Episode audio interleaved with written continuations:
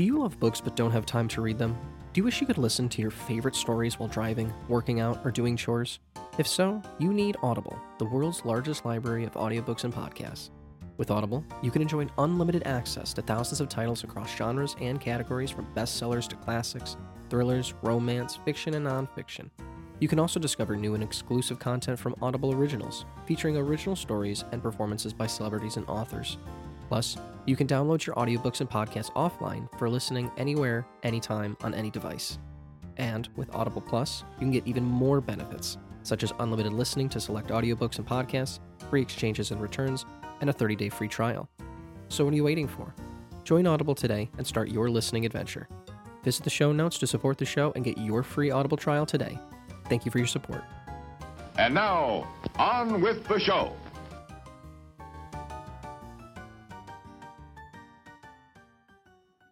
Gentlemen, who's an artist that's mostly known for one thing that you wish was remembered for another? You know, when I was thinking about this, and I think when we originally conceived this kind of question and this conversation, it was with the idea of somebody who has two totally different art forms or mediums that they work in. Um, but the more I thought about it, you know, one thing really struck me, um, which is a name you might not think, uh, which is Edgar Allan Poe. Um, and if you're listening to this and you're like, why? I know what he does. Uh, yeah, he was a writer. Uh, of course, Poe was a writer, but I think that Poe's bibliography is a lot richer than people realize. Everybody thinks of him as the spooky guy, the horror guy, right? Like, you know, if you go to his, uh, you know, his home uh, that they've preserved in Philadelphia, um, a lot of it is with the idea of like the black cat, the raven, but Poe was a lot more than just that. I mean, he originated the detective story, right? He he created the detective story. He created, uh, you know, before Sherlock Holmes or anything like that. He wrote essays. He wrote poems. Um, at the Philadelphia home, while it's still got that horror tinge, they've recreated a room that he described in an essay he wrote called "The Philosophy of Furniture." He went around debunking automatons. The guy had a, such a rich and interesting career as a writer covering a range of different genres. He wrote a essentially a fantasy adventure novel, but he's only really thought of as ooh the creepy horror guy, and uh, in much the same way that like in modern day, like people who think of Stephen King probably don't think of an epic fantasy western uh, series of books. They think of horror. Like Poe, I I think deserves uh, it deserves to be remembered as a diverse artist and writer rather than just the horror guy. My pick for this one is honestly, I mean, there's so many ways you could have went, but it's just uh, a movie came out this year that made me and everybody go, "Oh wow, we kind of forgot this guy could do this." Um, you know, Oppenheimer came out, and we all just saw what Robert Downey Jr. could do, and I think what 15 years of Iron Man and kind of only Iron Man in that time frame. We all just went like, yeah, he's great and he's charismatic and we like him, but I mean, I don't know, maybe he's not acting anymore. Maybe this is just him. Okay, whatever. And then Dolittle happened, and it was just like, all right, maybe Downey's really done, and Marvel kind of killed his whole thing, blah, blah, blah. But fuck, you watch Oppenheimer and you just go, this is the guy. This is the guy who was so electric when he was young who was so electric when Iron Man 1 first came out, and you went, oh, fuck, wow, look at what this guy can do. This is like watching Christopher Reeve Superman for the first time. Or, you know, those movies in the lead up to Iron Man where he was staging his comeback. I, you know, most famously Kiss Kiss Bang Bang, where he's just, uh, uh, just stunning, finding probably the guy he should always be working with. It should be his McQuarrie. Him and Shane Black are just magic together. That's why Iron Man 3 is second or third best Marvel movie in, in my opinion. Um, but just Oppenheimer made it clear that I think that we all need to put a little more respect on Robert Downey Jr.'s name, and uh, I think he knows that too, which is why he does an Oppenheimer, which is why he's doing that uh, Park Chan Wook miniseries next year, and it seems like he's dedicated to acting again and showing what he can do and I'm excited about that because I want him his legacy at the end of the day when he dies. Hopefully, in like another 50 years. I hope this guy's acting forever, but I hope that when he dies, that his he's not just Iron Man. He is just remembered as one of the best actors of his generation.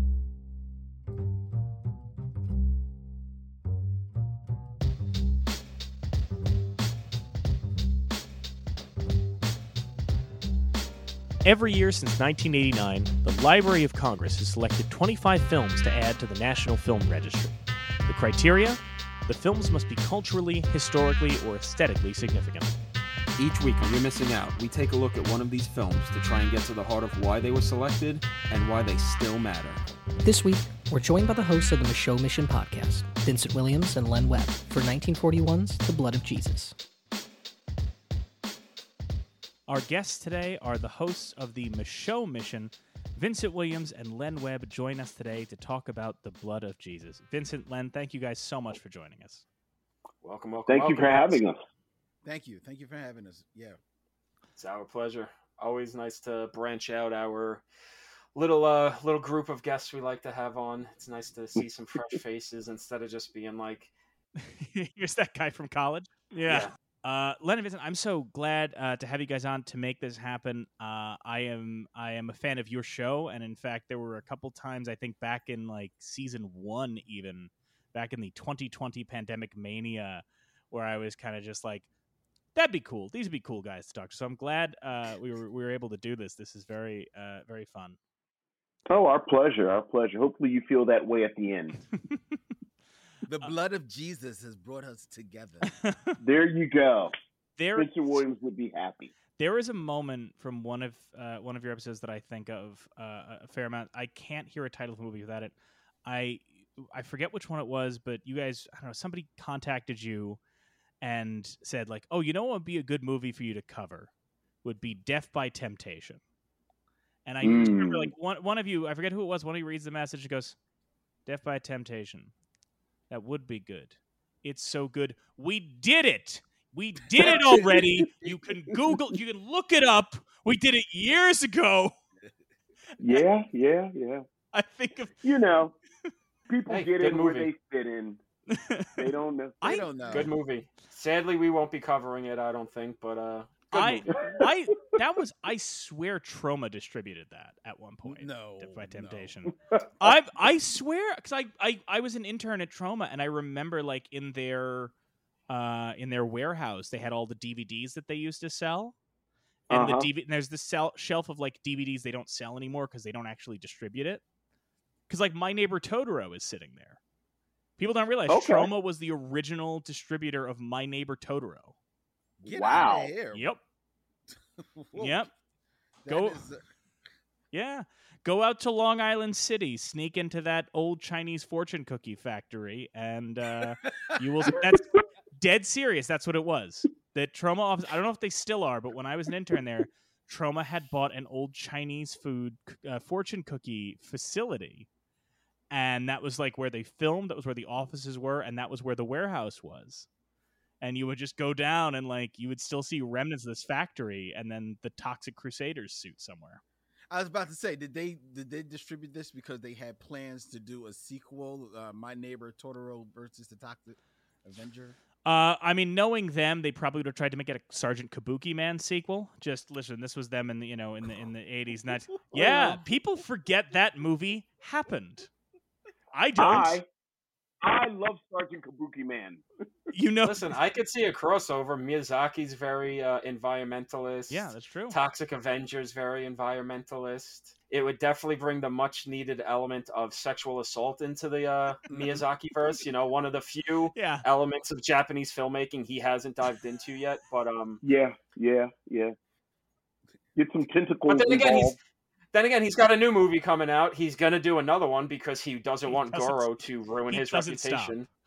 have you guys? his I don't know if y'all. son keeps making movies, so he's got to keep going. I don't know if you guys heard that. That he was like this whole thing they were building up was like Boy and the Heron. This is gonna be his last film. This is gonna be his last film. We've been waiting for years. It's gonna be his last film. The minute it debuts, He's like, it's- I don't know. I still got ideas. I'm still. Yeah. Yeah. I'm still. On the red carpet at Venice, his producer's like, "Oh no, yeah. Yeah. he came into the office this weekend. Is like, all right, we're gonna make a new movie," and everyone's just like, "Fucking come on, man! This, this one took you ten years. You're 82." Right, right. Look, man. look, he got that max money now, so he's like, yo, I'm gonna keep pumping these things out. Well, I That's just like that. I just, I just like that. Um, you know, they always referred to Miyazaki as as Japan's Walt Disney, and much like Walt Disney, he is going to rage, smoke, and hold on to that company with an iron fist until he shuffles off this mortal coil. I think it's admirable. Really, they're following. and then, Yeah. and- but then, but then when he does, he's got to deal with the legacy of his fail son taking over and Yeah. ruining his reputation until I don't know the Japanese It's actually of Bob Mi- Iger Mike. I was. Oh, I was going to say Michael Eisner, this Japanese Michael Eisner. Eisner, yeah, Um, Japanese Yeah. Eisner. which all of Which this also tracks. the troma talk actually does weirdly fit into what we're here to talk about today. I know that sounds odd, but it kind of does because you know, uh, troma is you know the the longest produ- you know, uh, still operating independent studio in America. And one thing, if you've ever been on a troma shoot, is it is the scrappiest of indies, right? Like it is Mhm. and people who like troma movies and are, are drawn to troma movies or anything like that the the kind of scrappiness and the ingenuity of it is part of the Mhm. appeal right and and looking at like how they did these things how they stole these shots or how they did these things that's part of the appeal and obviously what we're talking about today um you know spencer Mhm. williams you want to talk about independent filmmaking and you want to talk about you know i mean listen I did some stuff with troma. Sometimes you're stealing shots, as in you're going to a location you don't have a permit for. Spencer Williams was just straight up going, "I want some some spiritual figures walking around. I saw this 1911 silent film. I'm going to take this shot.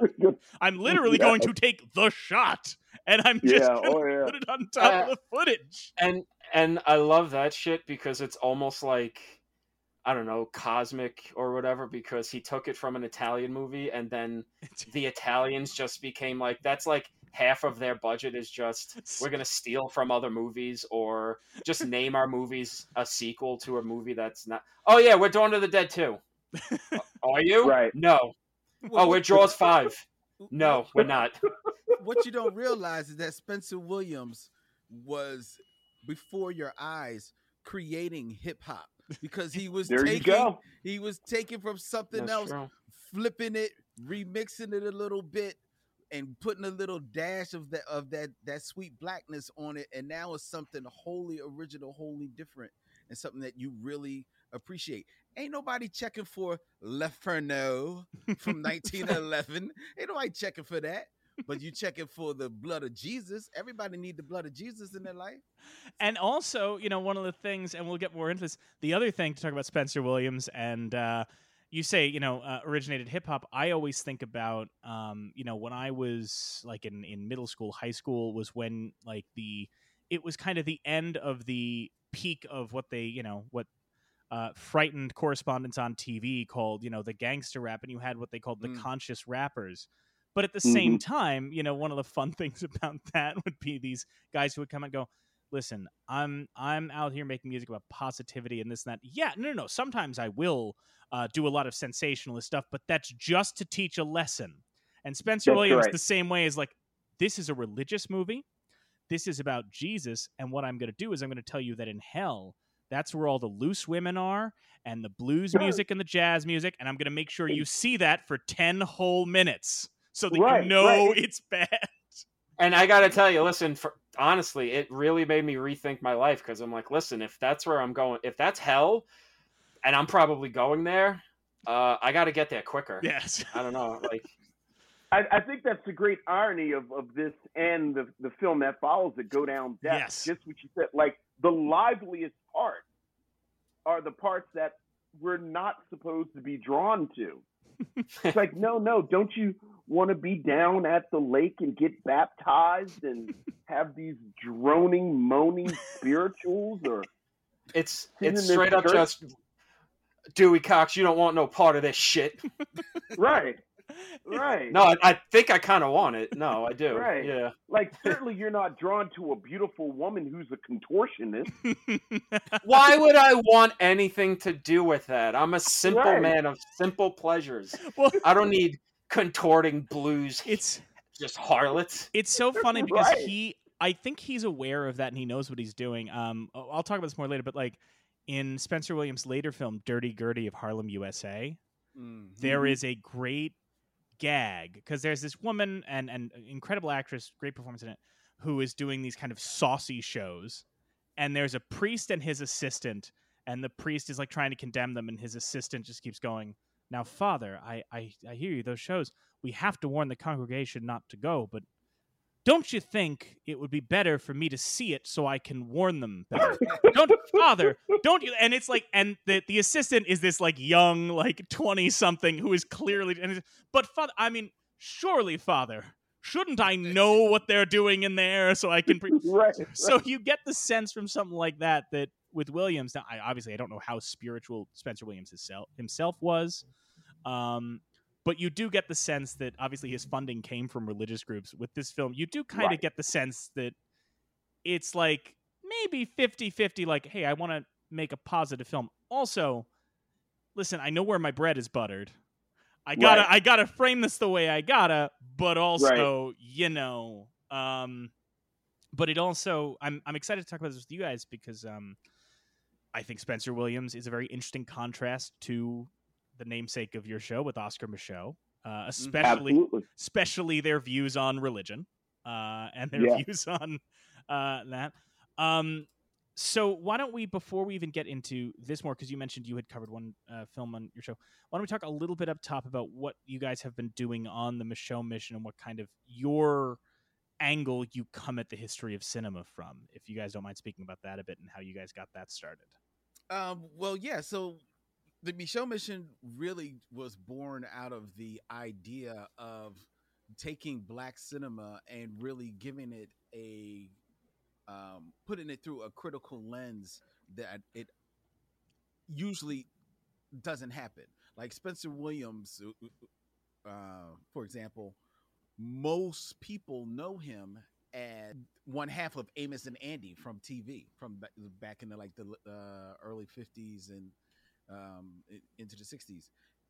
But he had this whole world, this whole uh, career as an actor and director in in black cinema from from this time from the 40s and people don't know about that and black films usually are just they're just lumped as black films and they're not appreciated for the the the documenting of the black experience of of of our thoughts our loves our joys um our pain that they really have been since the dawn of the uh, movie experience with Oscar Micheaux and uh, Spencer Williams. And we wanted to do a show that honored that legacy uh, in the Micheaux mission, where Vincent and I sit down every week and we review a different black film every week and give them like we'll call a spade a spade. If a movie is not good, we'll call it not good, but we we will still give it its just due as a piece of art that is out there for people to appreciate, for people to actually take in um, and uh, appreciate the, that these creatives have come together to present this project out there to the world. And the most, the dumbest, silliest, most pieces of shit um, films that are put up by um, with all due respect, white people get mad fucking love, and they're on USA Today at nauseum on on rotation, uh, left uh, all over the the freaking place. Yet, you know, something as brilliant as Cooley High, something as brilliant as Friday, um, really doesn't get that appreciation that say oh, what was that dumb movie? Um, what was that dumb movie, Vince, where the, the chick gets gets cum in her hair and now her hair is all stuck up straight? Something about Mary. Something about Mary. Everybody goes on and on about freaking something about Mary, and it, it it's a, a piece of garbage and a, um American Pie with- about some dick and some American Pie. Well, I heard him curse, so I'm cursing. So, Hey, so- fucking lay it up, man. I don't give a fuck. You can curse, but please, I am begging you, do not say because Tom does something, I can do it. That's a bad way to lead your life. I promise you. That'll get you to that'll get you to blues hell if you follow my lead. well, I'm following you there, man, because contortionist 'cause I- and Hell yeah, hoot. let's go. Cause I- I'm I'm down with a contortionist because she was doing she was doing one handed backstands. Man. I was like, "Yo, what's up? How you doing?" Shoot, I, I, Ready to get disappointed tonight, baby? Hell yeah. um, yeah, so that's I mean that's what we do. We and we have fun. We've been doing it for now going on seven years. Um, it's a blast. I get together with my buddy every week, and it's uh, usually the highlight of my week. Is just busting it, It- up with Vince. It's funny because this is the second time today I've heard Cooley High mentioned, which is, you know, hey, more more the merrier. Also, but, you know, Cooley High recently in the National Film Registry. That's I was true. about to say it falls under your purview. Got got inducted, I think, two years ago, right? It wasn't Two? this past year, but last year. The previous. last year. Last year. Yeah. Th- that movie should have should have been in the film registry but it, easily 20 30 years ago well, well, you know, it's funny because me and Mike, uh, the last few years, we've been talking about this. Every year, uh, we do an episode when the picks drop at the end of the year, and um, the last few years, we've noticed because there was, you know, kind of a public outcry about how the canon was being treated and everything. Mhm. and you can Mhm. even see in the, the the picks the last few years they have been making a very like concerted effort to Yes. start putting things in that are broader than just like you know white you know And- movies they're and- putting in stuff like Cooley High or uh, documentaries or or what- more what have you. importantly, our biggest reaction. Because the thing is, on our registry episodes, we don't know what got in. Yeah, we find Kyle out the list went to us up. Yeah, we keep our heads down. Kyle reads them to us.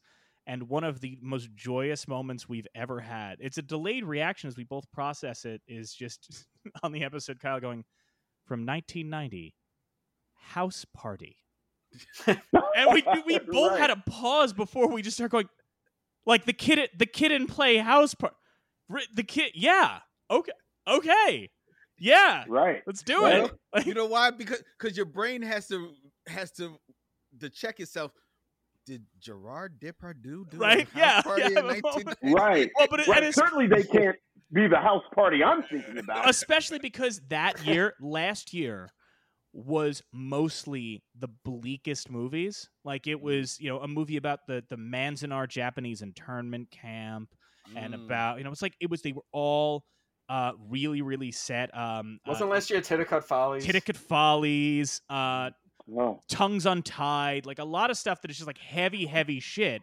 And then, Yeah. Mhm. and so then after all of that heaviness, to just hear House Party, you have a moment where you go, "Is this the part where you tell me this is some like underseen UCLA documentary about a house that burned down?" I don't want to get happy if you're gonna tell me this isn't the kid. Plus, then if it is, you look like the the silliest person if they're like, you know, House Party, the stirring documentary, and you're like, "Oh, with kid and play." They do the kick with their legs. The, the the dad is watching. Uh, oh, now I just completely forgot. Is it Dolomite? Dolomite. Dolomite. It is Dolomite. yeah, he's yes. watching Dolomite. He's watching Yeah. Dolomite. Yeah. Um. the movie that introduced the after credit scene Yes. gotta get gotta get gotta get Rudy's movies into the fucking registry man Um. On that last thing, the thing you said, it just made me think, and this is a my thing. I was out uh, this weekend at the uh, here in New York. They do a thing called the Parade of Trains. It's where they run Mhm. old vintage trains. And there was a gentleman standing there, uh, and and we started. Oh, I was wearing like a Simpsons T-shirt. He responds to my Simpsons T-shirt, and then he goes, "All right, I have a shirt." He goes that I get react. Because I was talking about sometimes people see it's a Moe's Tavern shirt, and they go, "Where is that?" Like it's a real Mm. bar. and he goes, Right. he goes, "I'll tell you one that I do." He goes, "But you may not know this." He goes, "Did you ever hear of a show called The Different World?" And I went, I went, yes, as a child, I admired Dwayne Wayne. I had the sunglasses. I still have them somewhere. And he took a beat where he goes, All right, I'm not sure how you're going to feel about this. He goes, I have a Hillman College sweatshirt that I wear specifically to confuse white people. He goes, I go out and I wear it. And when people go, Where is that? I go, It's an HBCU in Virginia. And they all go, I've heard of it. He's like, That's all I do. So, you know, Yeah. yeah. Uh, so he goes, he goes, he goes, yeah, you don't, he goes, I don't run across a lot of, of white people who know that show. And I, I said, of course I know it. Marisa Tomei. Uh, she was the lead, Well, right? there- Marisa there Tomei. Was, that's, that's why I know, of course. It was the, the, the whole one season she was on it. Um, I was gonna say, everyone loves the first season of Different World. yeah. Oh boy. Um, speaking of, speaking of Cooley High, I remember the first time I saw it and just went, "Oh, this is what Good Times was." Got it. This was what uh, you know, with the, uh, the uh, no, not good. Which one's? How am I forgetting this? What's happening? What's happening? Is the one that's What's. Yeah. Cooley High. Yes, That's right. yes. Uh, because they stole Doobie Brothers bootlegs. I saw that episode way too many that's times as a kid. That's right. I can't look. That's right. I cannot hear Doobie Brothers without thinking of which Doobie you be. I still think about it. It's lodged in my my stupid. I'll not remember my. If I have kids, I won't remember their birthdays, but I'll remember which Doobie you be. Uh, which brings us somehow back to Blood of Jesus. Uh, but it does. Which, uh, it all comes just, back uh, to the blood. Full It circle. all comes back to the blood of Jesus. Um, Um, I was actually just just because I was I was curious. Uh, at this point in the registry, unless I'm my eyes are overlooking something, this is the second um, black movie inducted Third. into the registry. Third. Well, Third. it's um, Killer Sheep. so What's the second the, one? that was the weird thing is is for the first three years of the registry, they basically just went, you get one Yeah. because the first year was the learning tree. Mhm. Oh, First yes, I year missed- I they, missed- they I must choose the learning yeah. tree, which Okay. you know when you look at that you're like that makes sense it's the first you know major studio film directed by a black director the second year killer of sheep Okay. obviously you know especially because you can tell the mindset at that time is hey this movie can never get shown anywhere because of music rights let's Right. preserve it to make sure it doesn't get lost forever this year uh, the third year of the registry they induct the blood of jesus um, and i think part of that is because this film was lost until the 80s Mhm. rediscovered in Mhm. that Texas archive, um, uh, the Tyler Texas warehouse. Um, but one of the things that is interesting, talking about your podcast in particular, the thing that always strikes me odd is that Spencer Williams gets a film in before Oscar Micheaux. I know. Yeah. We'll be talking Yeah. about Within Our Gates next year. That's a Micheaux film. hmm Um, Yeah. but that Blood of Jesus gets in before. I I find that so interesting because that's certainly not when you talk about like historic black directors now. A Micheaux's name I think comes up first Yeah. for for most film history fans. So Sure. Yeah. You, you know, I, I think, and and certainly at that moment that you're talking about, where it's just the third year, I think Oscar Micheaux. So, what year are we talking about when we're saying the third year? 1991. Like, even in 1991, I, I do think that as the years have gone on, Oscar Micheaux has been honored more, but I do think he was literally this disruptive figure yeah. you know, he's kind of doing this stuff on his own. You know, as you mentioned, uh, this film and Go Down Death, as well as the third film in this trilogy, are are are um, financed by these religious people, and, and you know, and so you, you mentioned how it was it was almost this wonderful kind of intertextual conversation between Williams and Micheaux where there was a lot of the you know the powers that be, both black and white, that thought that Micheaux kind of had, you know, it was it was it was like sex and drugs, and it was anti-religious, and Mhm. you know he's doing all this stuff, and even within our gates, even at the time, people saw that as a direct response to Birth of a Nation. Yeah. So it, it, it actually doesn't surprise me. I would argue that there was this sort of institutional memory in 1991 where Williams is a, a safer choice Yep. than Micheaux. I, I mean, he is to, to be clear, he's he's fascinating in his own right. I know. I truthfully, I, I mean, uh, Jacqueline Stewart uh, is on the Kino Lorber Pioneers of African American Cinema box set, talking Mhm. about like why she's so intrigued by Spencer Williams, because the other element of Spencer Williams, as as you know, you guys acknowledged, um, you know, he. I don't want to say to most people he's known as one half of Amos and Andy because, quite frankly, to people like under thirty now, they don't Don't know know what that is, Yeah. Right, yeah, right. and and in a lot of senses, probably don't need to. You know, there are certain Right. things. There are a lot of cultural things from the past, and I don't mean that in like a you know just because of the content, but also just there are so many sitcoms and things that you just look at now and go, I don't know if I'm really going to get mad that today's kids don't know Gilligan's Island. I think we can. I think s- culturally we're okay if they don't know the Love Boat. We're good. Um, but Whoa, you know, whoa, whoa! Now you overstepped. oh, uh, about, uh, I mean, listen, I'm shocked they haven't rebooted the Love Boat yet because you know that every network is like, we can make the tagline exciting and new. We don't Mm. have to work. This is so right, easy. right, right. Um, but you know, in terms of Williams, yeah, he was an actor, and Mhm. you the contrast to look at the roles that he was playing for mainstream, you know, white cinema and television that are in a lot of cases so reductive. And and to his credit, he even tried to soften things a little Mhm. bit there. You know, Mhm. there's a clip from a film that like when you watch it sans context and you find out he kind of like I don't know if he necessarily changed the line or had that willingness, but just there's a I forget what film it is, but he's got like a one scene scene where he pops in and he like is giving the main white characters a chicken Mhm. and he's like, Mhm. "Oh, they gave me uh, two chickens." And okay, yeah, uh, you guys want this one? I don't really like chicken.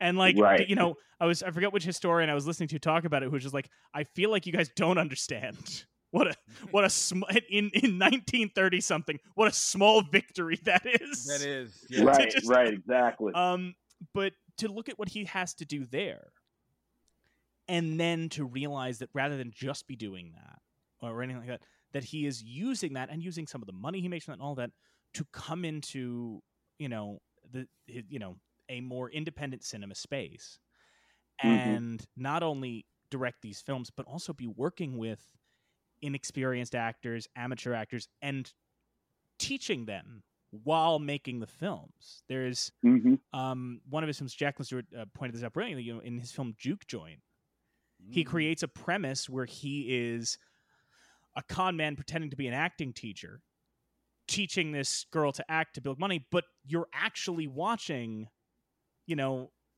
Hollywood actor Spencer Williams Teaching. teach this young woman to act. Right. You know, Yeah. Right, right.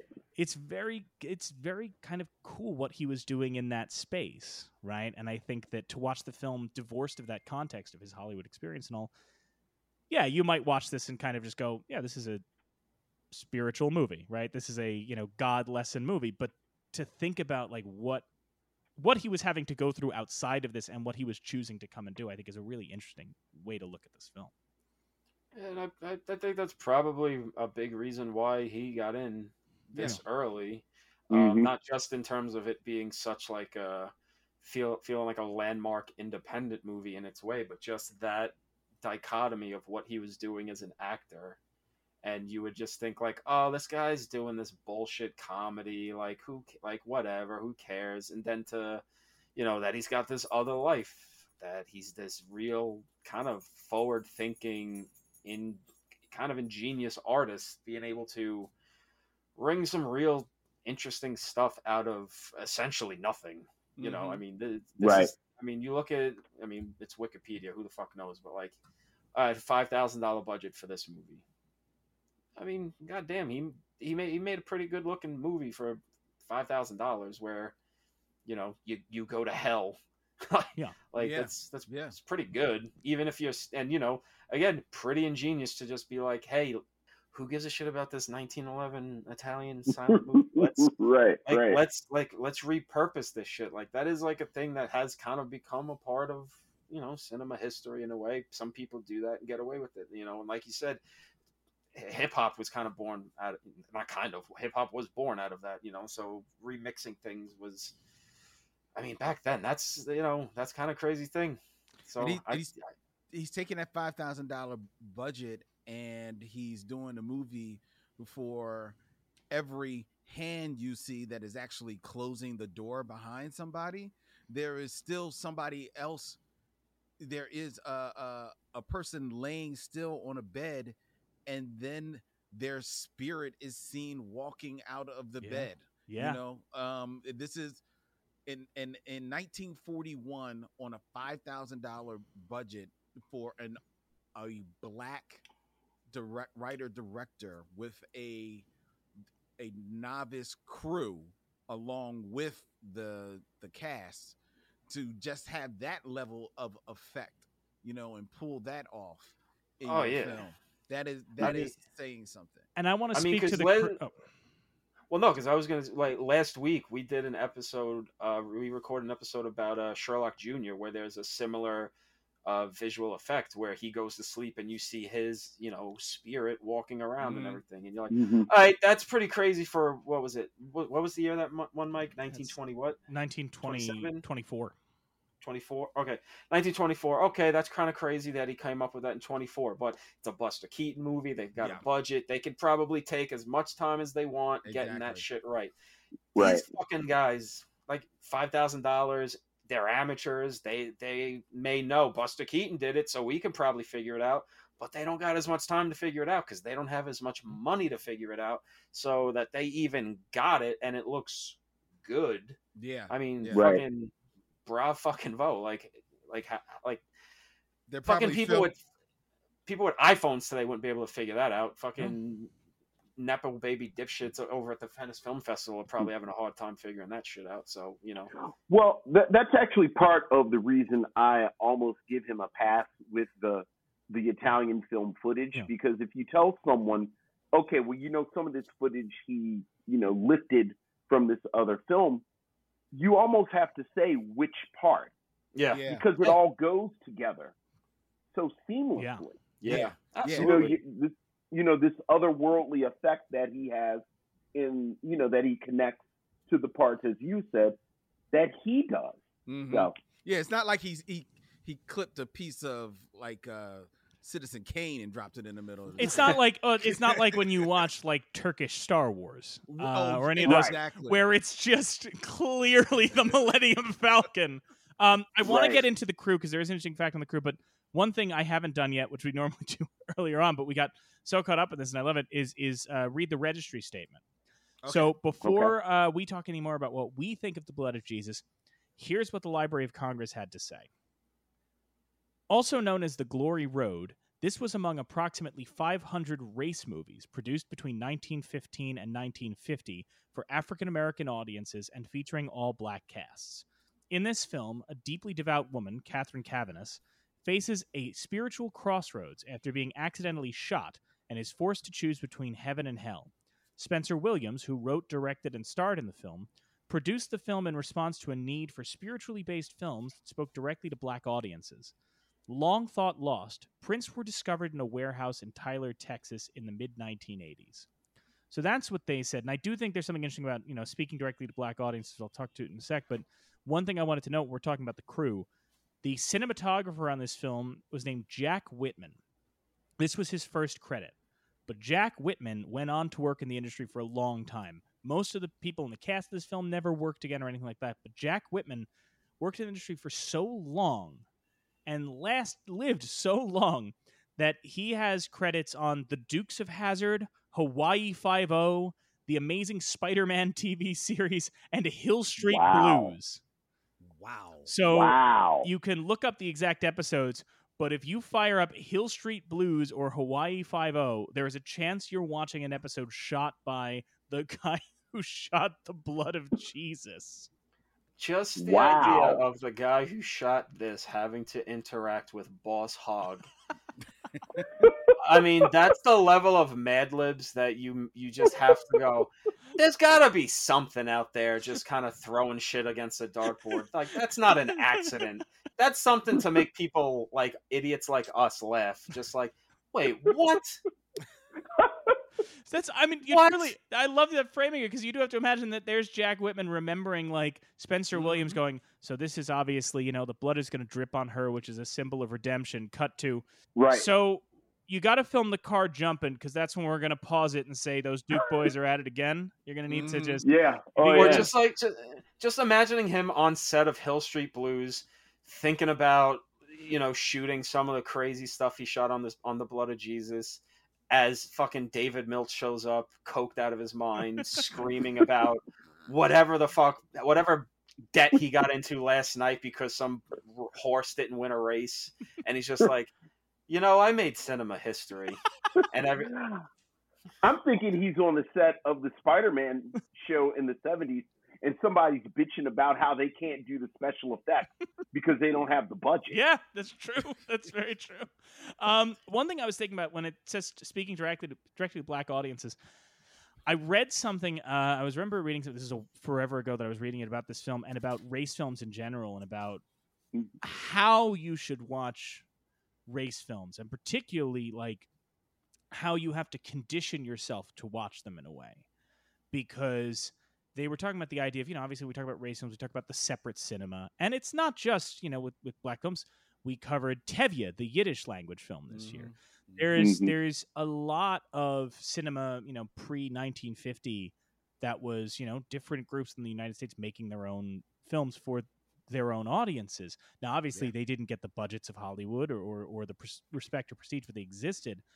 And now when we watch these films even if i mean obviously you know for for uh, somebody like myself who is you know uh, uh, about as pale as one can get i own that fully uh, you know there's obviously that element of like trying to connect that but they argued for any kind of audience you are so conditioned to the idea that films are made to be consumed by everyone Mhm. that Mhm. when you see something, you automatically jump to, um, well, is this racist? Was a white person involved in creating this, or is a white person going to perceive this in a prejudiced way, or anything like that?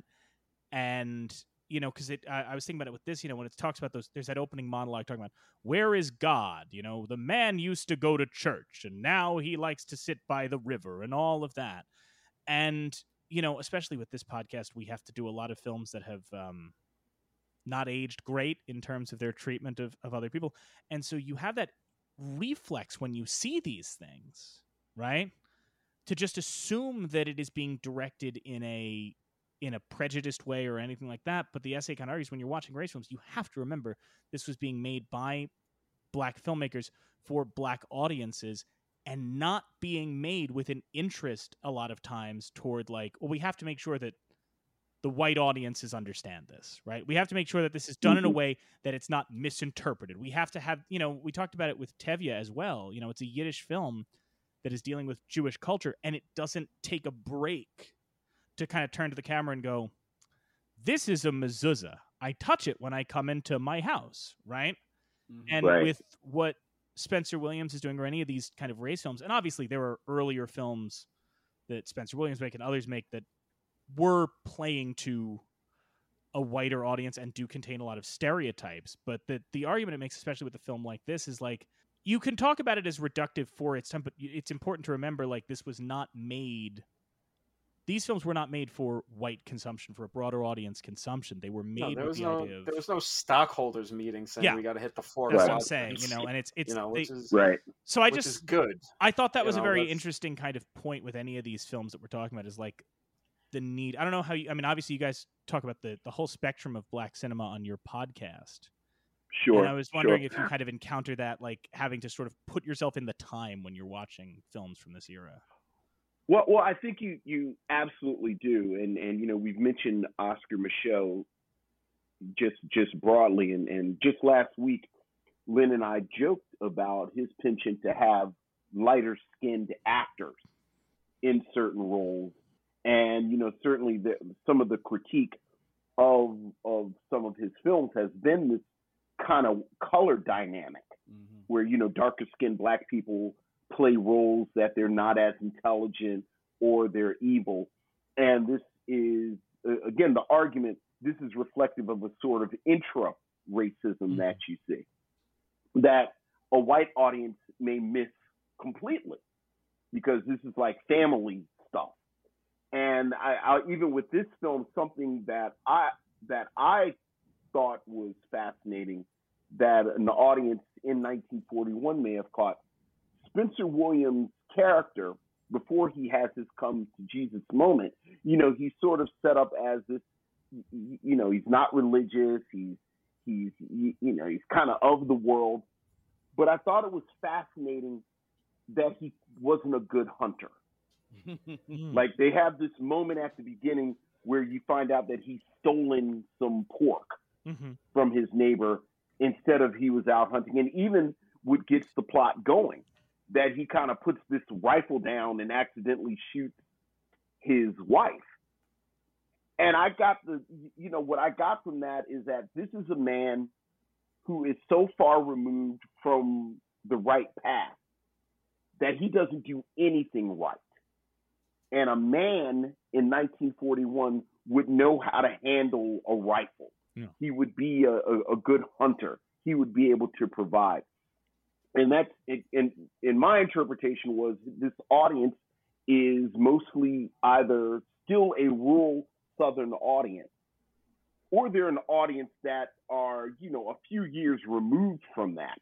Like we moved to Harlem 5 years ago, but we're still country people. Yeah. And I thought that was a great detail that this Spencer Williams character didn't know his way around a rifle. Yeah, I Uh, yeah, that's- the, the speaking of that, that it's that he doesn't know his way around a rifle, but you said it. He is a man that doesn't know his way around a rifle. I think, um, Mhm. in certainly in a lot of Oscar Micheaux films, not all of them, but a lot of Oscar Micheaux films, the characters are a black man, right? It- is you you know he he, is black. You know, Oscar wants you to know he's he's black because he has something to say ab- about this experience that he wants the world at large to to take in. Spencer Williams just wants to tell a story, and he wants to tell a story about a man who happens to be black, who's dealing with this situation. Because at the end of the day, especially when you're talking about the this trilogy of spiritual films, the first the first prong on it is that they're spiritual. It and it and that is steeped in the christianity which doesn't know any color. It now you the practicing of it may look slightly different um depending on your upbringing but at the end of the day the tenets of it are all the same. You know you're getting baptized you're you're you're praising the book you the jesus the you got a picture of jesus on your wall. Um and it, it it's a story that anybody can get in and and and take in if you want. However he sets it in a world that is unapologetically black and doesn't give you any shorthand to how you can come into it but if you come into it open-minded you just find a very nice interesting uh moral um to to take in Well, you know, that's that. That was interesting too because um, I didn't know anything about the movie coming in. When I don't know what, uh, if I haven't heard of the title before we're get, about to get to it, I just go in blind. I don't want. I don't want to Yeah. research before I see it, and I like having it kind of just hit me the first time.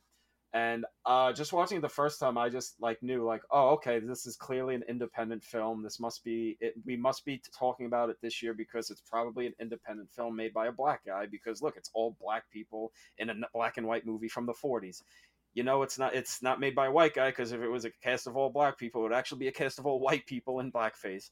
So um, I, I knew that, and I think I think what's really a- an interesting thing about like the writing and direction and everything of all this that makes it interesting is that he's not doing a four quadrant thing where it's got to be explained to everybody, but it's so deceptive in its simplicity that you can just, you know, not only am I a white man, I am not a man from 1940s Texas. I mm-hmm. am not getting all of the little intricacies of the world, but at mm-hmm. the end of the day, when that whatever 65 minute runtime is up, I get it. Like I got Yeah. it. I'm like, oh, okay, yeah. Like no, I get it. Like so, I think in in terms of that, it, it's impressive he was able to do that without um, sacrificing any of the voice of uh, African American filmmaking and and storytelling and whatnot. Um, I also think it's kind of fascinating too. In 1941, independent or not, main character is a woman. Yep. That Yeah. is, uh, yeah. Yeah. that is very uh, interesting, especially especially in a post uh, Hays Code world Mhm. where you know we mentioned I forget what episode um, that the only female director in the 1950s studio system was Ida Lupino. You Ida know, Lupino, my wait- girl. w- women weren't get you know this wasn't a thing before the Hays Code. Women were making movies, writing, directing, starring and stuff, and women were starring and stuff, obviously, but things shifted, and Mhm. uh, I I I appreciate it more that it's about a woman's journey through all of this than uh, her her large adult fail son of a husband. it's so it's so interesting to look at this too. I mean, I I first discovered the film.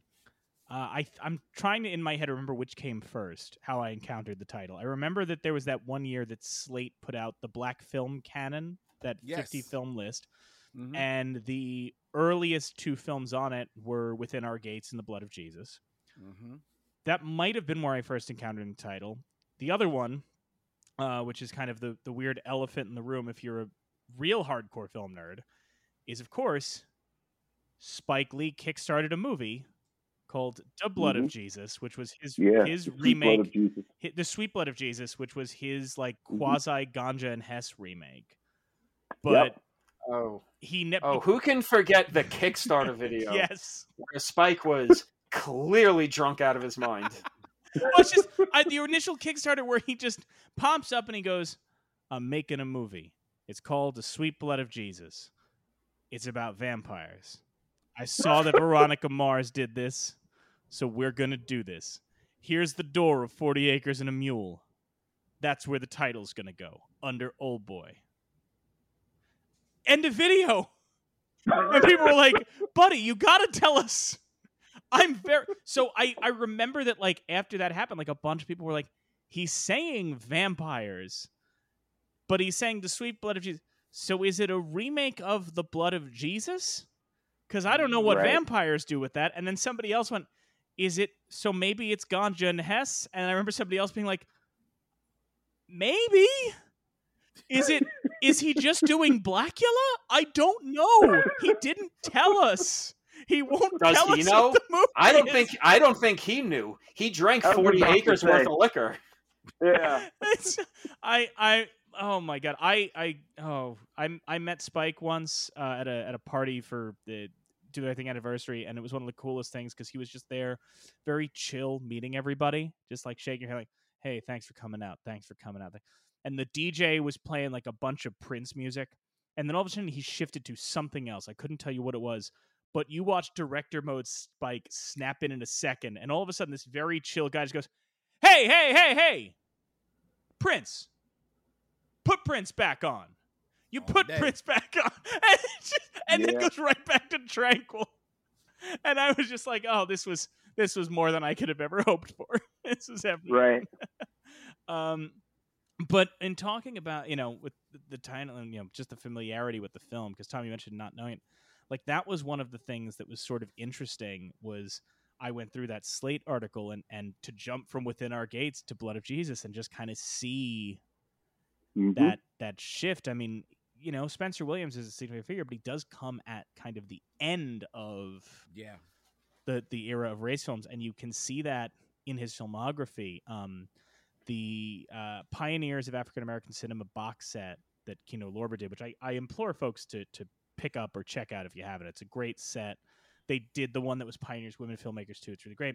But they kind of try and put it in chronological order. They include three films that Williams directed, and they're fascinating to watch as kind of a I know he had the trilogy of spiritual films, one of which is Mhm. Lost, and the other one you guys covered Yeah. on your podcast. But for a really interesting trilogy, uh, they include a short film he made called the Hot Biscuits. B I S K I T S. Oh, K that's I his- T that's his S. first one, the short. Yep. Ten minute one. Yeah. Yeah, and that is very much, uh, you know, relying on let's call them stock characters, right? Yeah. Let's that's one that's one way to put it. Um, it's certain, Mhm. but like it's it's made very conscious. I don't.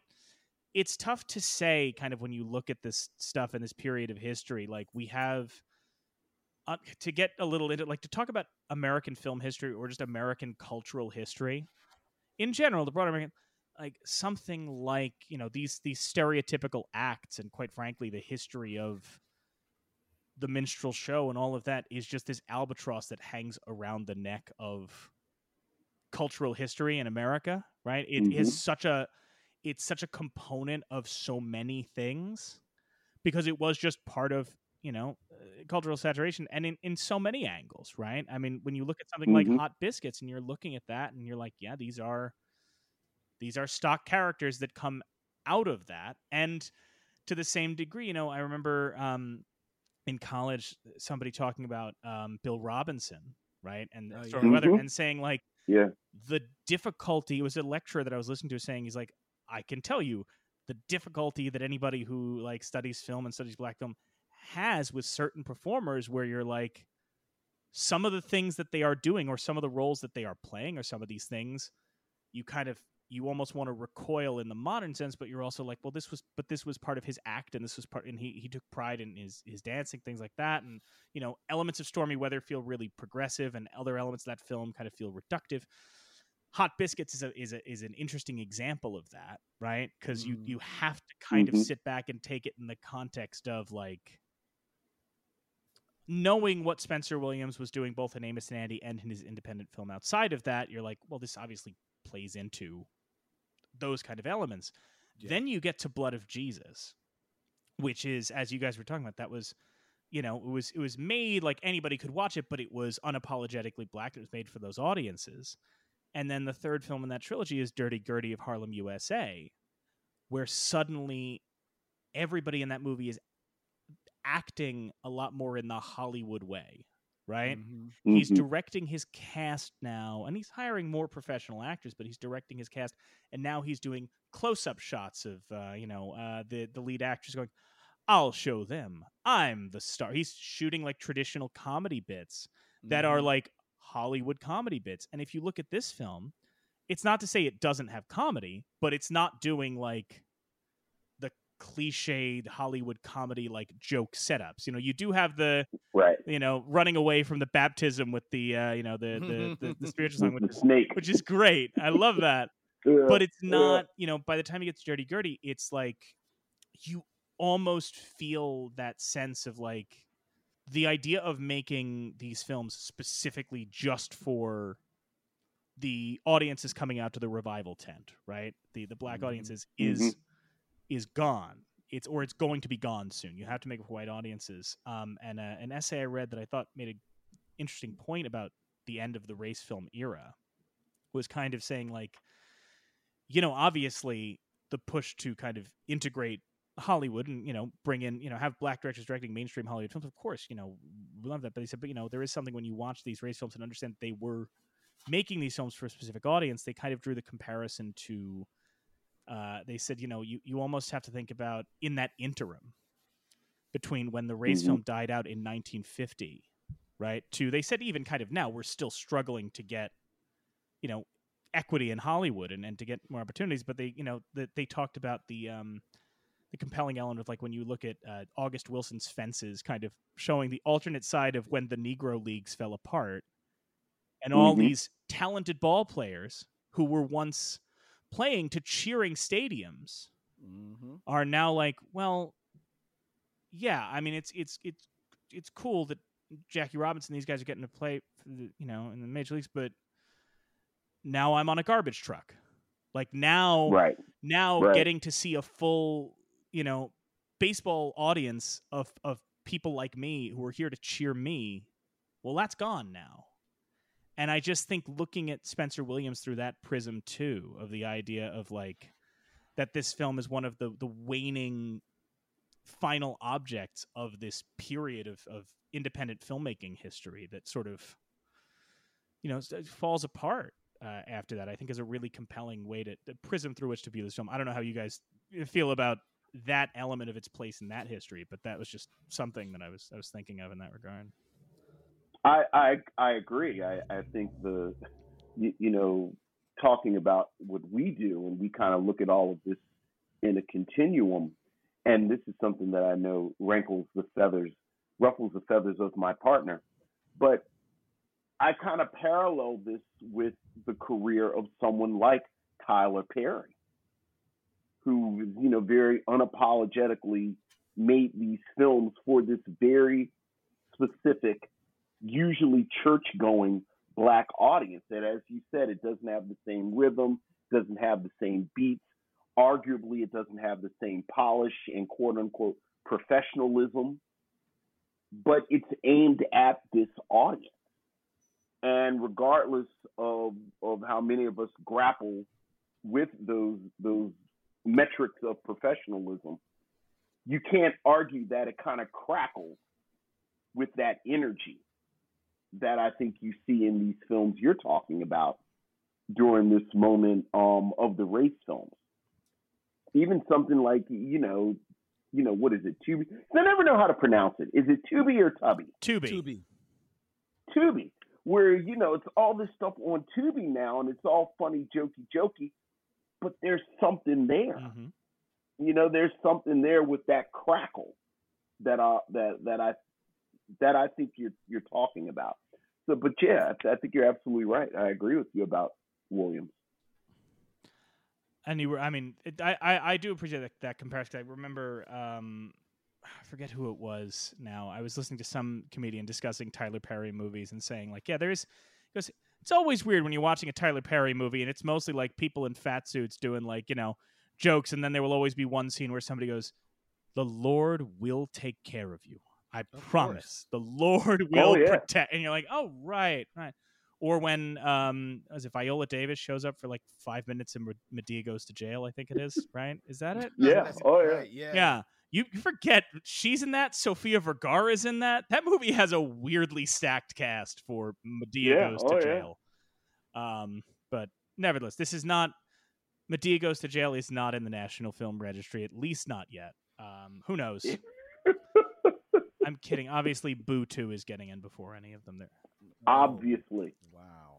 Lest we and and lest we think I'm taking I'm taking shots for no reason. They're all in these bins here somewhere. Don't worry. They're all they're all here. No, he Um, he. even the cartoon one, even the cartoon one that I nobody saw. That's I sitting in here somewhere. I am I am I'm waiting for the right time to pull that off the shelf for us to review that cartoon one. Because I caught it by accident one day, just looking for black animated movies, and I said, Is that Madea? Is a cartoon? Oh my it, it, it- and I only watched it because I because I haven't watched every Madea movie. So I'm like, oh, he did like an animated opening for this movie. This is a very long opening for a movie. Wow, I'm not even seeing any credits on this. Oh my god, it's a whole movie. That, uh, this is some really strong weed. And I'm sure that animation was as top notch as Enter the Spider Verse. Oh, scintillating. I it is a feast for the eyes. it was robbed. um I'm s- I, I need to get my head out of Madea goes to jail and into No, uh, no, no. into You don't something. need to get it. No, no, no. it's He quite was. He's. It's quite a- He's not kidding. There, there was a long, a longer than needed stretch you of could time. you could where watch he on my letterboxd as I just went through obsessed because it with is Madea. no, but it is it is but it wasn't just Madea. It is that fascinating thing, and it is Vincent, like you're saying, like there is something about like you know the Tyler Perry film, and even when he was making the Netflix films, and people were like, oh well, these wigs look terrible and this and that. There is just Mhm. something fascinating about somebody, anybody, anybody in film today having that much cachet and that much clout that they can just go, fuck you. I'm going to do the things the way I do them, and I am going to churn them out. Like this is not, yeah, you know, we were talking about Buster Keaton. Like when Buster Keaton was was had his as at his peak, and he was just like, I am going to crank these movies out, and I'm going to do them my way. And you're not Joe Skank is not going to tell me what to do. I'm going to do this this way. Like that is one of the things that is fascinating about about his films in a way is like there is that like indie filmmaker energy even though you're like man you have so much money now you have your own studio Right. You know It's- when you think when you think about it, and ah, I can't believe I'm taking up for Tyler Perry, but you you you are absolutely right because I'm sitting here thinking, you're right. The man has fuck you clout, not fuck you money. He's got fuck you clout. I'm gonna Mhm. make and do what I want. I want to make uh, a a TV show that is basically the the West Wing only is on 52nd Street, then yeah, I I can do that. I can make any type of movie. Madea comes back from hell. I can make any type of movie I want. I can. I, I we don't need a wig budget. I'm I learned how to make wigs off of YouTube. I'll make everybody's wig myself. Like he could do that. And I'm sitting here thinking, like, you're right, because say what you want. Martin Scorsese can't do that. Nope. He still got to go out there looking for money. Woody Allen still has to go looking out for money. Like even Steven Spielberg, who don't need to look at, to go out looking for money, he still does need money to make his movies. You know, he he can't afford to spend his own money on his movie. Tyler Perry can afford to spend his own money on his movies because he know he gonna make it back like that. I mean, Francis Ford Coppola tried to do American Zoetrope, bankrupted him forever. Meanwhile, Tyler Yeah. Perry's like, I bought land in Atlanta. I have built a White House. Why? In case I need a White House. In Yeah. case you Right. need it. That is I'm- insane. I'm buying BET. yeah, he's just That is what I'm doing now. dude. And God, And- and God love it. Like again, you can like the films or not like the films. There's also the element of with Madea goes to jail, right? That is not the the movie. The parts of the movie that are not about Madea in prison are as far from Madea being in prison as possible. It is a Yes. drama about I a young man trying to get his childhood crush out of sex trafficking. But Tyler Yeah. Perry Oh, yeah. knows. I- I'm sorry. I'm sorry. What? yes, yes, Yes. Tom. Oh, I'm Oh yeah. I am deadly serious. There, this movie oh is Oh my god. this movie is seventy percent, give or take, about like a young man trying to get his childhood crush out of sex trafficking, and his fiance not trusting him being around this woman because she's a bad type Mhm. of girl, and also Viola Davis is a social worker trying to help, and thirty percent. Marie, I mean, uh, Madea sharing a prison cell with Sofia Vergara and and threatening to shank people in prison. And he does this because he knows, and it does in a way kind of tie into what we're talking about. Um, with Blood of Jesus, the fact that he's taking money from these religious groups, that he's making religious films, but he's still like, I know that if I have a spiritual message, I can showcase these talented performers and contortionists and all of these people, right? In all of his Mhm. films, he can showcase these people. It's the same way like Tyler Perry knows, like, I want to make a drama about this topic, right? I want to make a drama about sex trafficking. Is he the guy to do that? Not so sure, but he wants to do it. And he knows if I put Madea in this movie, it's going to make money. All I need to do is like, I want to do a drama about like family, and I want to do a drama about a family coming apart, right? And and sisters feeling betrayed. But if it's Madea's big happy family, it's Mhm. going to make money. And I can get you to come to the theater, just like his plays. I can get you to come to the theater and I can get you to see the kind of thing that if it didn't have me in a dress, you might say that's preachy. I can get you to come see that because you're going to enjoy me putting on the bald cap and the, you know, the, whatchamacallit, I forget the, the character's name. I don't know. When he puts on the old man makeup and he says he can't get an Right, erection right, anymore. right. Like if he throws in two jokes about this old hoary man who's not attracted to to Madea, like if he does three of those, you're gonna sit down and listen to this drama about trafficking, right? Like that's the interesting element there in a way. Well, I also think an interesting element of all that too is that he does all this shit, and I'm using shit in you know multiple ways here. Um, but then out of then every now and then it's just like, oh, here he is in Gone Girl. Yes. like where the Yeah. fuck did this come from? Yeah. I know. Uh, that is Or he shows up in a Taylor Sheridan movie and he's like this really menacing villain. You're just like, what the fuck is this? What, what you you can do this? that's the weird thing. You've He been is- able to do this the whole time? He's a good actor, and then he's also doing this. I th- I think he's good in Gone Girl. Len, you don't think he's, good in Gone Girl? Len's making a face. He's you don't the think he's? black, he's the black guy in Gone Girl. That's what he is. I mean, that's also that. I'm not going to dispute that.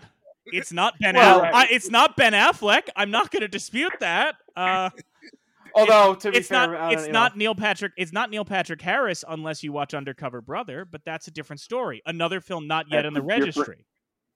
Not Yes. yet. Well, listen, it's a it's a David Fincher movie. It's it's it's lucky that he even got to a black person in I- the casting call by the time Gone Girl came out. Right. Then there's that. Well, now He just came off a movie about what if Norwegian people murdered each other, Yeah, and it's yeah. just like, oh, this is the whitest shit he's ever made, and he's made white shit.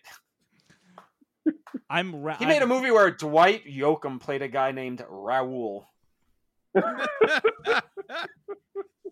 Yes, If I- you've ever met someone named Raoul, Dwight Yoakam is the man that comes to mind. I- You think about Dwight Yoakam. That's I'm right. gonna, I'm, I'm gonna, th- we're gonna get back to Blood of Jesus and, and, and wind down. But I now it's got me thinking, and I'm, I'm dead serious. And, and anybody jump in if I'm wrong.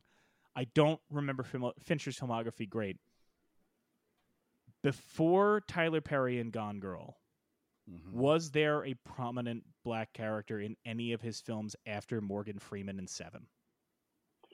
Okay, I'm done. I was going to say seven. That's what I'm and then you saying. Like, I'm so- genuinely like, That's well, no, he s- he started off good. I mean, is loose when you're talking about Alien Three. Yeah, Charles Dutton, Mhm. then you get Freeman, and then nothing.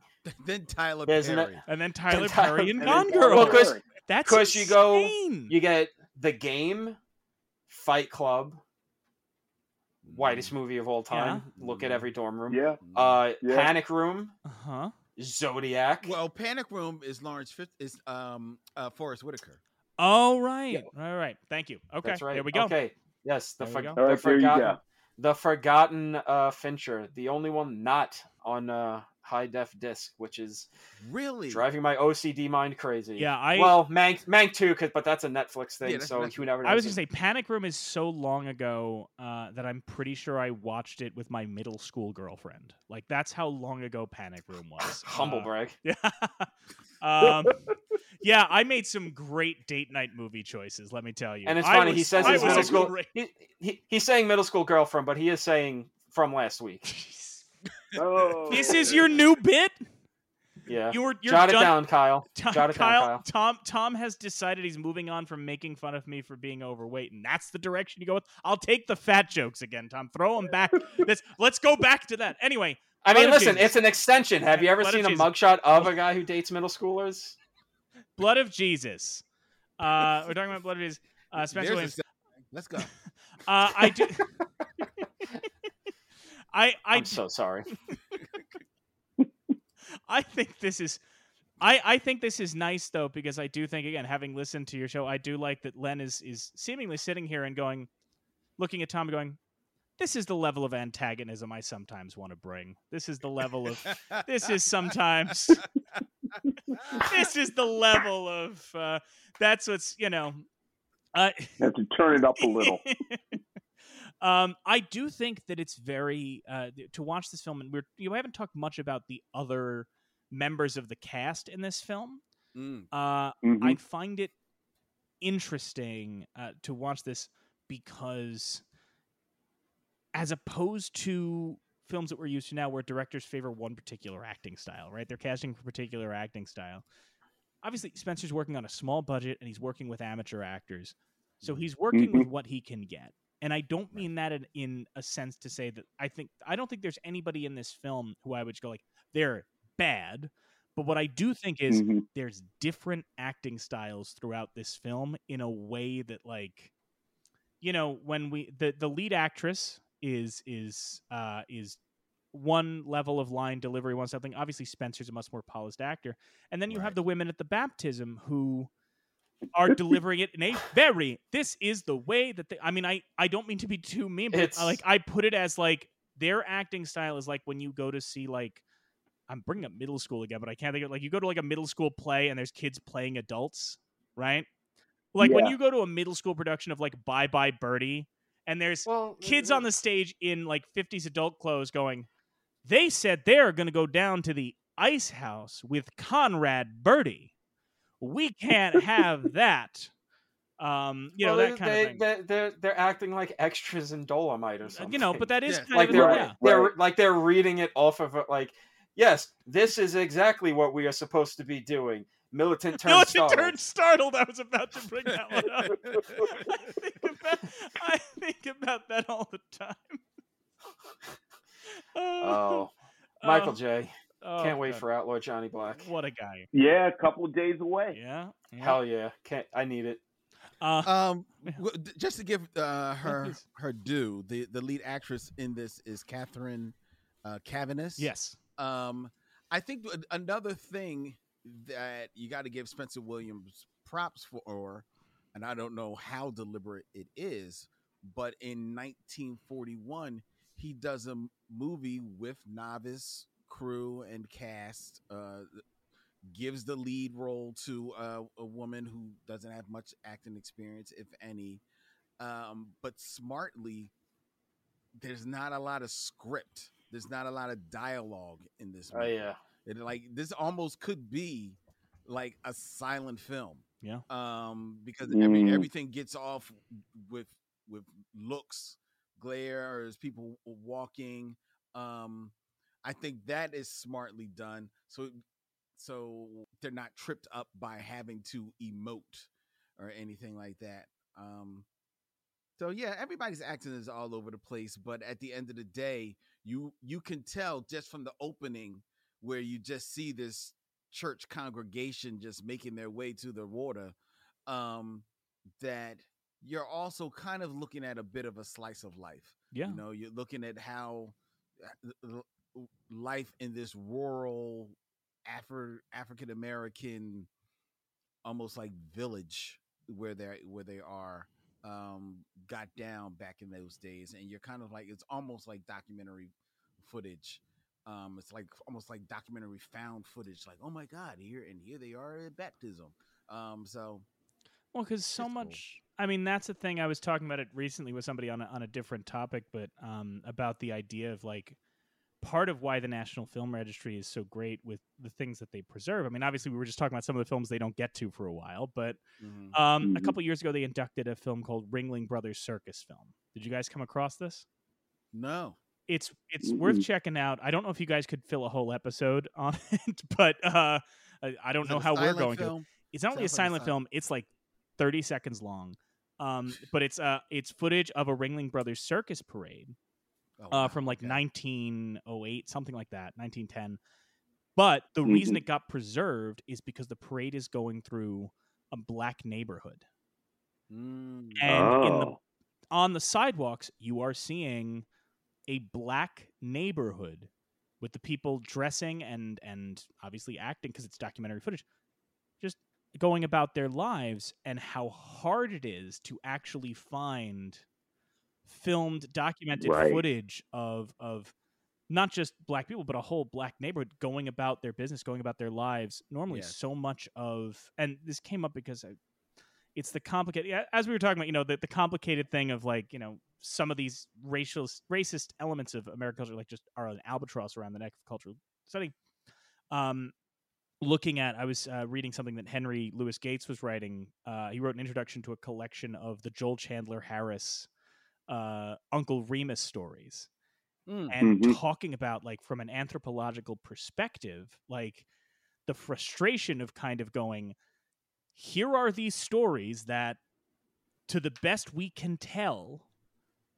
probably did originate you know within these because like you can talk to people who knew like vaguely stories of of Brer Rabbit alongside like the stories of the signifying monkey and things like that but the best record we have of them written record was right. a white guy yeah Right. making up a character and then also absolutely changing so many elements of these things Mhm. you Right. know um so that Right. now like to read the you know the stories that Joel Chandler has published you know and the Brer Rabbit stories and all that and reading it from the context of like well these are stories about how you should stay put and the question of Mhm. like okay were that were those how these stories were conceived right? And was it done as like a, a warning being passed on at the time? Or were these different stories? Did they have different messages? And this joel chandler harris guy went in and was like well we can't be saying that. We can't have that Right, happening. right. so why don't we make Right. it that old brer rabbit just decides to go home? Um right. so when you're talking about that element with this and like getting to see you know it like almost like a documentary getting to see people go about their business even though it's this film is certainly not a documentary um Mhm.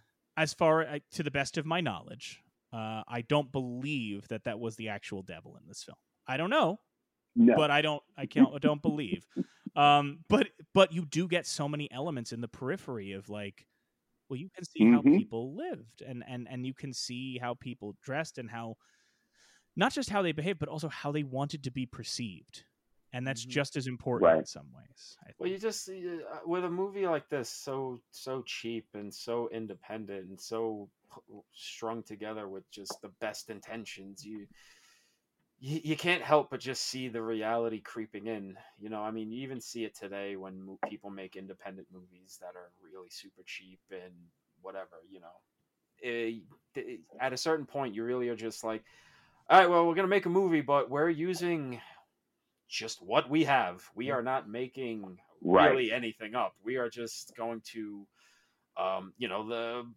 uh, the big. Uh, we went through a big independent phase what 15 years ago with the mumblecore thing which was just Mhm. people being like hey like we're gonna film in our apartments you know uh noah baumbach does, does frances ha and everything. It's just like you know we're gonna just bounce around her apartment people's apartment we, you know kind of just gonna do what we can. And at that point reality's gonna creep in you know?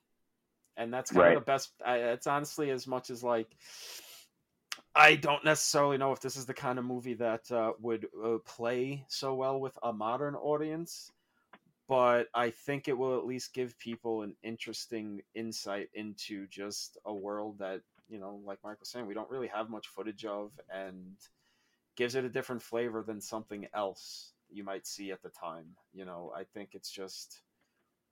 I just I just love watching shit like this, And- you know. Um, and to just that- getting thrown into a new world. And the last thing I'll I'll Mm. say on it as we wind down, but like to that degree, one thing I think is interesting. This film was lost for a long time, Mhm. so Mhm. You know it's not like so many of the films we cover where you can Did, go. did well, it take a wrong turn in the afterlife? Yes, that's exactly what happened, and it wound up in a Texas warehouse. But, um, but the thing that's interesting is, even though I can't say for certain that some of the films that I thought of while watching this had ever seen this film, right? You're still looking at this, and you know, we talked about the sequence where you know, uh, where the guy is running, set to that, you know, uh, the chariot's coming, spiritual, and I was looking at it, and a part of my brain like went like, weirdly this feels like the proto version of the the come on feet sequence in sweet sweetback right? Mm. that same kind of Mhm. energy. And the one that really struck me this film was lost right? It is highly unlikely that it would have been seen uh, by this filmmaker but when in blood of jesus she's standing by the window right? She's in her white nightgown standing by the window kind of in half silhouette there is an almost identical shot in killer of sheep another like lost film Interesting. when when they're Yeah. dancing to this bitter earth it's the same Mhm. frame Yeah. but again this yeah. film was was lost i don't know you know it's it's it's just unlikely that that, Yeah. that there would have been that but it's still in the dna there in such an interesting There's, way th- Right. there there were Right. two things that two s- stories that jumped into my mind from visual stuff in this movie and it's the same visual it's the you know jesus in the ceiling and the blood dripping down and everything. Um i 100% believe scorsese had this in mind when he was doing stuff in silence. I mean there is some just straight up visual stuff that is very reminiscent of that that in silence. Um and i i don't know if this guy would have seen it but coming up in a very Catholic society in the 70s and 80s and all of that, maybe showed it at mm, Catholic school one day. Mike, do you remember season two of Rescue Me, i mean i remember it existed i I don't remember i, couldn't season two of Rescue Me. where he's hallucinating Jesus, and there's scenes where he's drunk and re- like hung over in bed, and he's looking up and Jesus is above him Yes. and bleeding on him. Yes. Yes. I Oh remember- I wow. do remember that. Yeah. I when I saw this for the first time, I was like, did fucking Denis Leary see the blood of Jesus and was just like, I need to use that for the season where fucking Tommy Gavin hits rock bottom. I'm like, what the f-? like? That's crazy. If he did, I I mean, like I said, he grew up in Boston in the 70s and 80s.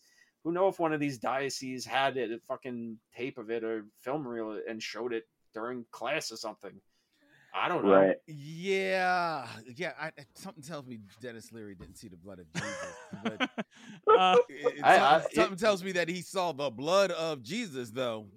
Back in Boston. uh, Oh Vincent, yeah, definitely. Vincent Len, as we wind down, did you guys have any sort of last thoughts you wanted to add on this film in particular, this title? I love that it exists. I love that it's in the registry. I love that the I, I love that this conversation around these films by Spencer Williams exists. Uh, again, the we, we talked about him going into the registry before Oscar Micheaux in '91, and I feel like it, it's almost a version of that Hollywood stereotype that there can only be one black guy, and Oscar Micheaux has replaced him as the one black guy from this period.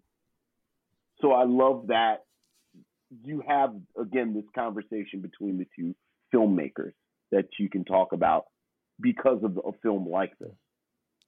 I'm just glad that there's a movie out there called The Blood of Jesus that can uh, erase the memory of watching the sweet blood of Jesus from my Oh. DNA. dude that movie that was that was really honestly at that point it was just like spike buddy maybe Yeah. maybe hang up the fucking cleats man you gotta you i mean hell he he rebounded pretty hard love his last three movies but at that point you were just like jesus christ are you like joe montana Yeah. after you left the 49ers or something like what are we even doing here man holy shit I that was also, that's also funny of just like because not knowing anything about this movie and going in i'm like all right is this gonna be like give me some insight into why he named his ganja and hess remake the sweet blood of jesus Right. and no it didn't give me any insight it at all not. it made me even more confused no, it's just than i already was the the one thing about Spike when you read anything he's written or anything, the one thing you realize is like that that man's brain is just an encyclopedia of film history, and he'll just pull out titles or references and just toss them in where you're like, where? what- It's it is. I mean, obviously, I'm going to bring up a filmmaker who they have a, a, a contested religion. It is similar to the Quentin Tarantino thing, where you're like, either man you look at and go, how do you remember this title? How do you remember this movie existing? How do you just Right. casually in conversation just pull out a movie that is sitting in a Warner archive unseen for 30 years? yeah yeah yeah so uh, i saw this movie at a kentucky drive-in when i was 12 Yeah, exactly. and nobody has ever Right, heard right. and it's just like dude what are you fucking talking you're talking about some filipino action movie about a one-armed interpol Yeah. cop Yeah. seeking revenge on drug deal what the fuck are you talking about um but and uh, but spike i remember when he put out his syllabus for his classes uh at NYU, and i remember he had just the name of the film and not the filmmaker and he put black rain and i was like i genuinely don't know if this is like the you know the the japanese art film or if this is the ridley scott michael douglas on a motorcycle yeah. movie because with spike who knows really he could have an argument for either god bless him um I was about to say. with that said, uh, as we always do, this is a pretty uh, pretty easy one. Tom, how do you think Spencer Williams' "The Blood of Jesus" fared at the Oscars that year? a big old goose egg Correct, but uh, for reference, the Best Picture nominees that year uh, were "Blossoms in the Dust," "Citizen Kane," "Here Comes Mr. Jordan," "Hold Back the Dawn," "The Little Foxes," "The Maltese Falcon," "One Foot in Heaven," "Sergeant York," "Suspicion," and the winner, "How Green Was My Valley." Now, of those films, Citizen Kane, The Maltese Falcon, Sergeant York, and How Green Was My Valley are all in the National Film Registry. We've actually already covered two out of the three of those films. I'm sorry, uh, three out of the four of those films uh, this uh, so far this year. But you know, the other one, Blood of Jesus, did make it in before Sergeant York. Just you know, worth noting there. It did it did beat that one out. There you go. There, there, there, there you go. Indeed. Um, just I, I just, I just want one more to say one more thing because I was as we were talking, some other ideas were coming into my head and about how this is important in terms of independent film and everything. And there are two names you think of, I think for the most part when you talk about independent film, John Cassavetes and George Romero. Mm-hmm. I think it's very interesting that this movie gets into the registry before Night of the Living Dead. Um, another movie that's very important in, independent filmmaking, and also, you know, it's it's George Romero's white, but the whole casting of Duane Jones element of it, giving it this uh, socio-political context that wouldn't have been there if he cast a white guy. Uh, I think it's interesting it gets in there before that, and uh, Cassavetes gets a movie in before this, Woman Under the Influence, but his first movie was a a very, very, very independent movie about interracial relationships in New York City in 1958 gets in there before that. I don't even, I don't think it's even in, but Uh, like Shadows. Shadows is in. It's in. Okay. Yeah, we'll be double-check. we'll be covering we'll be covering Shadows in like two seasons. No, two seasons, something like that. no, trust me, Tom. As you know, with me, I prepare myself for when I've got Cassavetes to talk about. Yeah, he doesn't I- like Cassavetes. I Uh, I, I I do. He's Yeah, rough, but brace I do myself. just think it's uh it's it's very interesting how it gets in before that, before Night of Living Dead, and it kind of just you know as we were talking about before about broadening what the canon is. Um, hmm black people are maybe the most important figures in independent cinema, and it's kind of like not really. I feel like talked about. You know, Duane Jones and Night of the Living Dead, Cassavetes using you know with Shadows. This, I mean, you know, Yeah, I hear you, but hearing that, that makes me all the more appreciative that the blood of Jesus did get in Exactly. you know. No, that's what I'm saying. Yeah. That's what that's what it makes it even Yeah. more like yeah, like you would think about those two but those two probably wouldn't exist without this. very true. Showing that you could get Right. there. You know. So, you know, you got to give credit to the forebearers in this in this industry and that's why as much as I don't like doing homework, I do like doing the show because I like seeing where all the building blocks of cinema come together. I can't just keep No watching doubt. Jimmy Wang Yu movies all day. Well, Vincent, Len, thank you guys so much for doing this. Thank you guys so much for coming on. Uh, before you head out, if you want to, uh, please throw out any plugs. Tell folks where they can find the Micheaux Mission. I know you've got a bunch of different places to check it out, and if you have anything else you want to plug while we're here. Hey, you can check out the Micheaux Mission, Two Men, One Podcast, every black film ever made, wherever you find podcasts, and that's Micheaux, M I C H E A U X, M I S S I O N. And we're also available on all your social medias. You can always find us, like us, and follow us, and subscribe to the Micheaux Mission on YouTube, and hit the bell so you can be notified when our show we do our live stream every Tuesday night and n- notify when we put up new videos. And thank you very much for having us on. We really appreciate it. This was a lot of fun. Abs- It was- Yeah, thank you. It was our pleasure. This we we had a great time. Absolutely, guys. Thank you so much, and and uh, we hope to have you back sometime. But everybody else, stick around. We'll be right back with our picks for the National Film Registry. The National Film Registry isn't some fixed object, frozen in time. It's always growing, adding new titles every year. These annual selections are made by the National Film Preservation Board, with members and representatives from organizations like the Academy, the DGA, and the AFI coming together to debate and decide. But they don't just pull titles out of thin air. They pull from the public, people like you and me, who can submit their nominations for the registry in the form on the Library of Congress's website.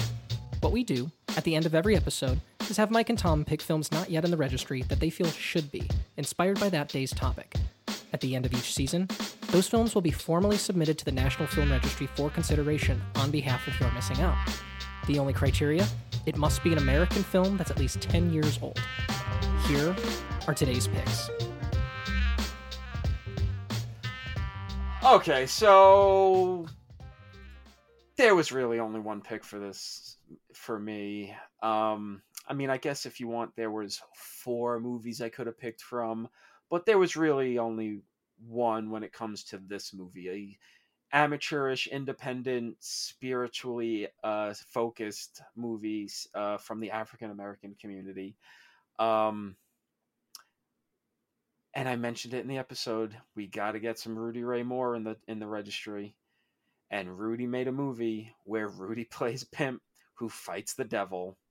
That's right, folks. Petey Wheatstraw abso fucking lutely needs to be in the registry.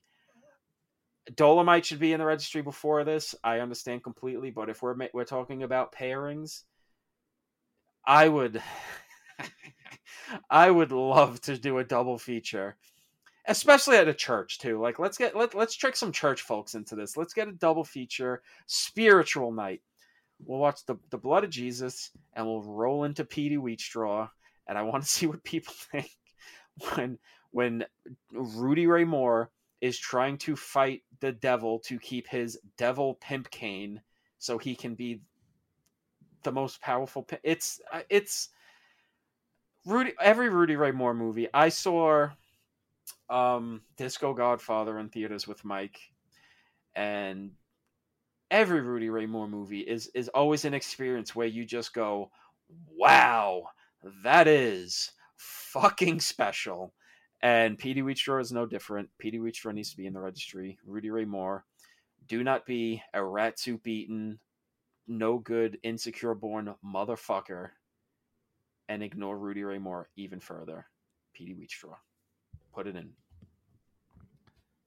So in in my case, I was thinking about uh, Spencer Williams, and we were talking about Blood of Jesus. Spencer Williams yet again before Oscar Micheaux.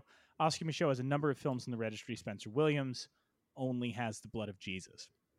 But as I talked about in the episode, he's got three films that kind of function as a trilogy, uh, and one I alluded to is Dirty Gertie from Harlem, USA. Uh, obviously, it is a much kind of a, trying to play to a much broader audience. As I talked about in the episode, there's a lot of Hollywood esque acting in it, and it does have a and it does have a lot of that post Hays Code moralizing, um, including our main character kind of meeting a tragic end, a la Carmen Jones. But um, it's remarkable both for Spencer Williams' work as a filmmaker as well as his cameo in drag, which uh, to evoke our uh, Madea Tyler Perry conversation earlier, he does appear in the role in drag, but but really it's remarkable for the lead role played by Francine Everett, who is just exceptional in this movie. Um, it's a 1946. It's a fascinating piece of like the real tail end of the race film, and you really see where things start to shift.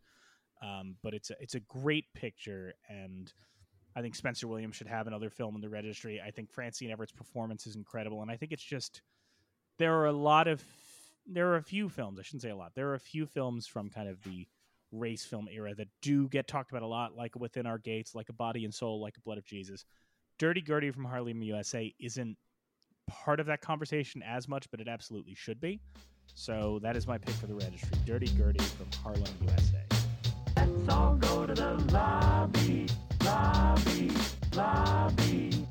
Thank you again to Vincent and Len for joining us. Next week, it's our final film of season three. Mike, Tom, and I will be discussing another Buster Keaton classic, 1924's Sherlock Jr. Don't forget to follow the show wherever you get your podcasts. Thanks again for listening, and we'll see you again next time.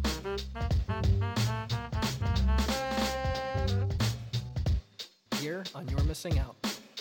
They honor movies of historical, cultural, or aesthetic importance on the National Film Registry.